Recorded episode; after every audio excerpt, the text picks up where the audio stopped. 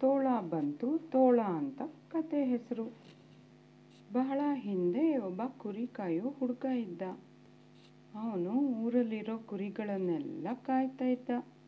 ಅವುಗಳನ್ನು ಬೆಟ್ಟದ ಹತ್ರ ಕರ್ಕೊಂಡೋಗಿ ಮೇಯಿಸ್ತಾ ಇದ್ದ. ಅವನು ಒಂದಿನ ಬೆಟ್ಟದ ಮೇಲೆ ಕೂತ್ಕೊಂಡು ಕುರಿ ಮೇಯಿಸ್ತಾ ಇರುವಾಗ ಅವನಿಗೆ ತುಂಬ ಬೇಜಾರಾಯಿತು. ಆ ಬೇಜಾರು ಕಳ್ಕೊಳ್ಳೋಕ್ಕೆ ಅವನೊಂದು ಉಪಾಯ ಮಾಡ್ದ. ತೋಳ ತೋಳ ನನ್ನ ಕುರಿಗಳನ್ನು ಹೊಡ್ಸ್ಕೊಂಡು ಹೋಗ್ತಾ ಇದೆ ಅಂತ ಜೋರಾಗಿ ಕೂಗೋಕೆ ಶುರು ಮಾಡ್ದ. ಪದೇ ಪದೇ ಕೂಗ್ತಾನೇ ಇದ್ದ. ಇದನ್ನು ಕೇಳಿ ಊರಿನವರು ಅವ್ರು ಮಾಡ್ತಾ ಇದ್ದ ಕೆಲಸನ ಬಿಟ್ಟು ಇವನ ಸಹಾಯಕ್ಕೆ ಓಡಿ ಬಂದರು ಅವರು ಬೆಟ್ಟದ ಹತ್ರ ಬಂದು ನೋಡಿದ್ರೆ ಯಾವ ತೋಳನೂ ಇಲ್ಲ. ತೋಳ ಎಲ್ಲಿ ಅಂತ ಆ ಹುಡುಗನ್ನ ಕೇಳಿದ್ರು. ಅವನು ಜೋರಾಗಿ ನಗಕ್ಕೆ ಶುರು ಮಾಡ್ದ. ನಾನು ತಮಾಷೆ ಮಾಡಿದೆ ಅಂತ ಹೇಳ್ದ. ಹಳ್ಳಿಯವರು ಅವನ್ನ ಚೆನ್ನಾಗಿ ಬೈದು ವಾಪಸ್ ಹೋದರು. ಮಾರನೇ ದಿನನೂ ಇದೇ ತರಹ ಮಾಡ್ದ.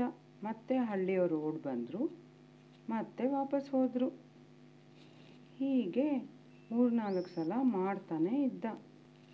ಒಂದಿನ ಹೀಗೆ ಅವನು ಗುರಿ ಕಾಯ್ತಾ ಇರುವಾಗ ನಿಜವಾದ ತೋಳನೇ ಬಂದ್ಬಿಡ್ತು. ಅವನ ಕುರಿಗಳನ್ನೆಲ್ಲ ಹಿಡ್ಕೊಂಡು ಸಾಯಿಸೋಕ್ಕೆ ಶುರು ಮಾಡ್ತು. ಈ ಹುಡುಗ ತುಂಬ ಹೆದರಿ ಅಲ್ಲಿಂದ ಓಡ್ದ.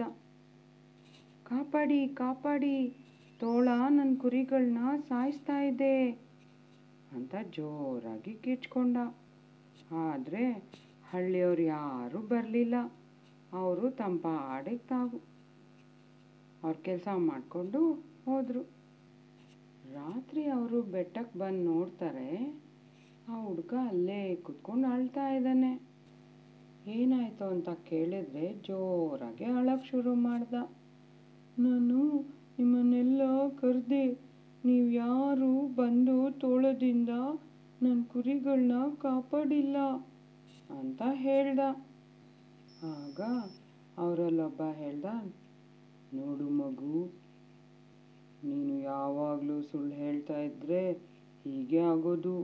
ನೀನು ನಿಜ ಹೇಳಿದ್ರು ಜನ ನಿನ್ನ ನಂಬೋದಿಲ್ಲ ಅಂತ ಬುದ್ಧಿ ಹೇಳ್ದ.